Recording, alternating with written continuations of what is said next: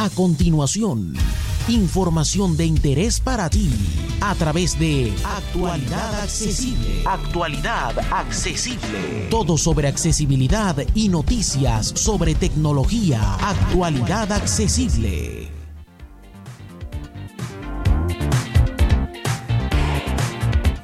Hola, hola, hola, soy J. Almagro, Pepe para los amigos y esto es Actualidad Accesible News, el resumen semanal de noticias tecnológicas que preparamos para ti desde actualidadaccesible.com, página en la que podrás ver ampliada toda la información que te vamos a traer ahora.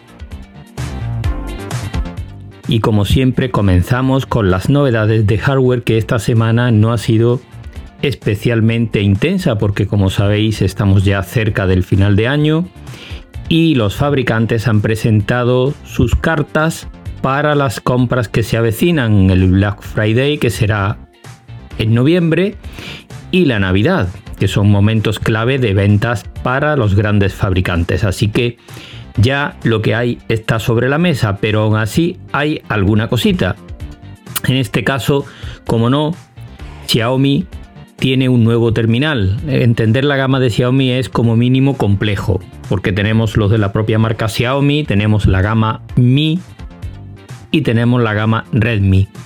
En realidad, la gama Redmi es una mezcla entre una y otra y dentro de estas además tenemos terminales personalizados por la marca y otros con Android One o Android Go completamente Android puro. Así que tenemos un nuevo terminal, en este caso de la serie K30, el K30S de Redmi, Redmi K30S, que es una mezcla entre la gama alta de Xiaomi, la gama 10T y T Pro, y eh, la gama K30 de Redmi.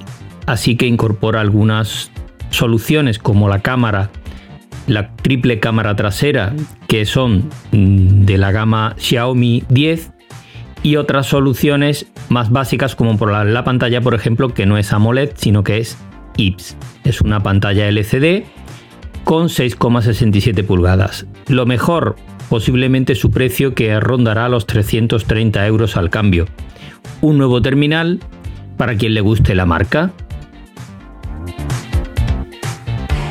Vamos ahora con otra novedad. Samsung está preparando su, gama S30 que sustituirá a la S20 actual a finales de año, principio de 2021.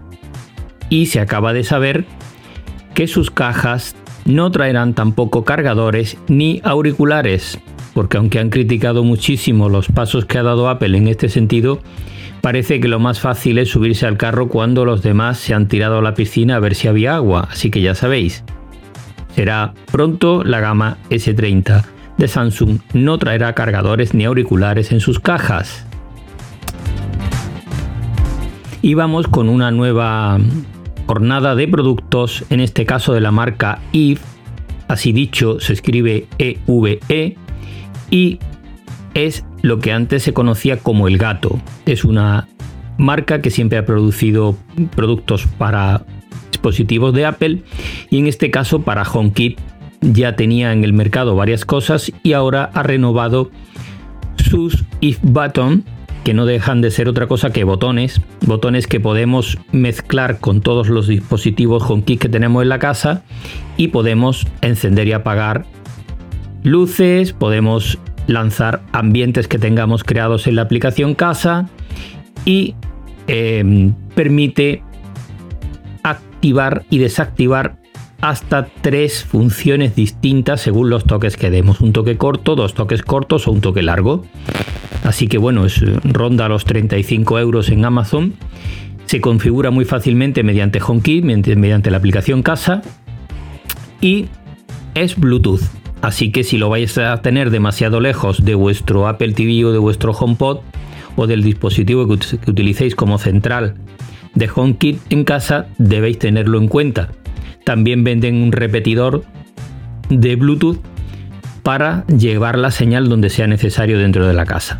Así que este es uno de los dispositivos y el otro es una regleta también de F eh, del gato una regleta triple con tres enchufes que se configuran de forma autónoma, con lo cual podemos tener en una misma regleta un, un prolongador con tres enchufes que se pueden utilizar mediante Sirio, mediante atajos, etcétera, etcétera, para activar y desactivar hasta tres dispositivos diferentes.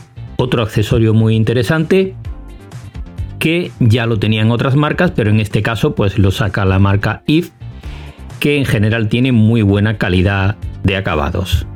Y estas son todas las novedades de hardware. Ahora vamos con algunas cositas de software que también pueden interesarnos.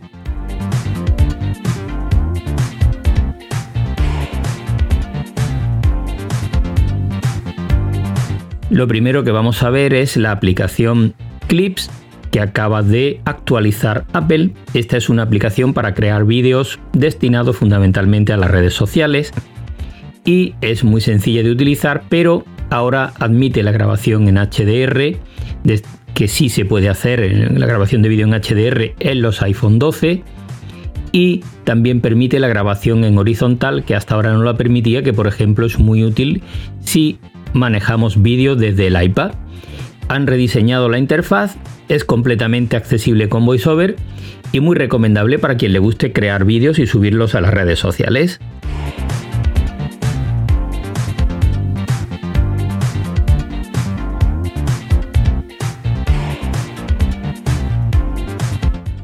Vamos con otro aviso importante para los usuarios de Android. Hay una lista con 21 aplicaciones que es muy conveniente desinstalar cuanto antes de nuestros terminales Android si es que las tenemos instaladas, porque bombardean con publicidad tanto a quien las tiene como a sus contactos, llegando incluso a bloquear los terminales. En el artículo que acompaña este vídeo podréis encontrar el enlace con la lista de todas las aplicaciones.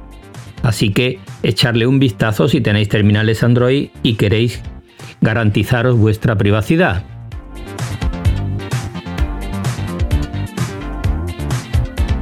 Vamos con otra novedad interesante y es que Zoom, la plataforma de videollamadas tan traída y llevada en los últimos tiempos, acaba de anunciar que va a implementar el cifrado de extremo a extremo para todos los usuarios y no solo para los de pago como viene haciendo desde mayo. Así que a lo largo de este final de año y principio del año que viene, en varias fases, se irá implementando este nuevo servicio y todos los usuarios de Zoom podrán disfrutar del cifrado de extremo a extremo de todas sus videollamadas.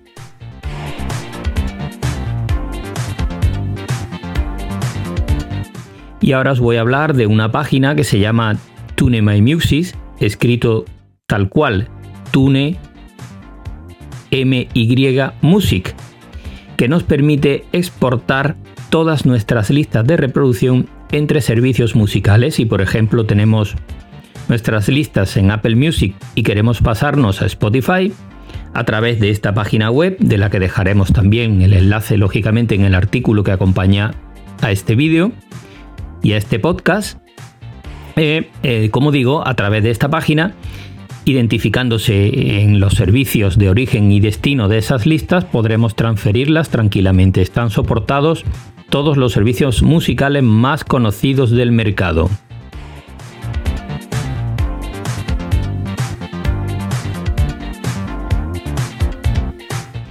Otra novedad interesante que ha llegado con los iPhone 12 es la posibilidad de crear puntos de acceso Wi-Fi. Sabéis que podemos compartir nuestra tarifa de datos a otros dispositivos que no tengan red de datos mediante la creación de puntos de acceso Wi-Fi. Bien, pues en los iPhone 12 estos puntos pueden ser de 5 GHz, con lo cual mejora la velocidad y la fiabilidad de la red.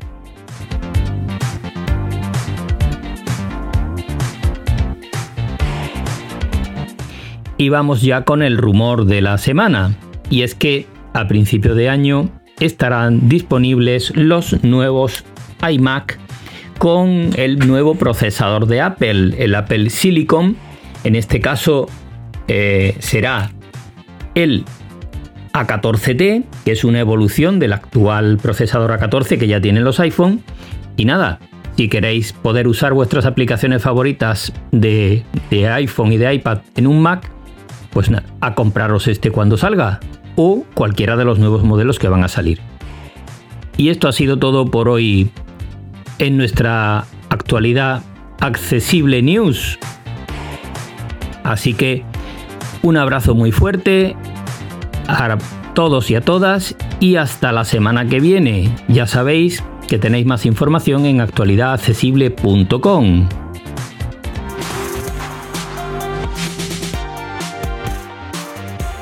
Para más información dirígete a www.actualidadaccesible.com, tu página global de accesibilidad